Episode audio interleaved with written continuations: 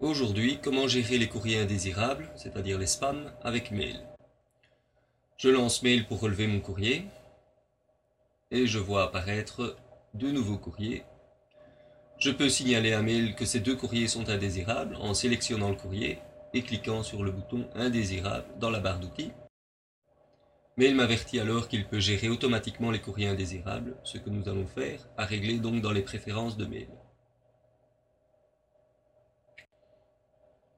Avant ça, je déclare le deuxième courrier comme étant également indésirable.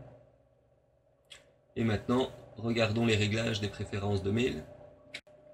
Je choisis indésirable dans les préférences et je choisis le mode automatique, c'est-à-dire que mail placera automatiquement tous les messages jugés indésirables dans la boîte courrier indésirable. Effectivement, je vois que maintenant j'ai une boîte courrier indésirable dans la liste des boîtes aux lettres et les deux messages que j'avais déclarés indésirables s'y trouvent bel et bien.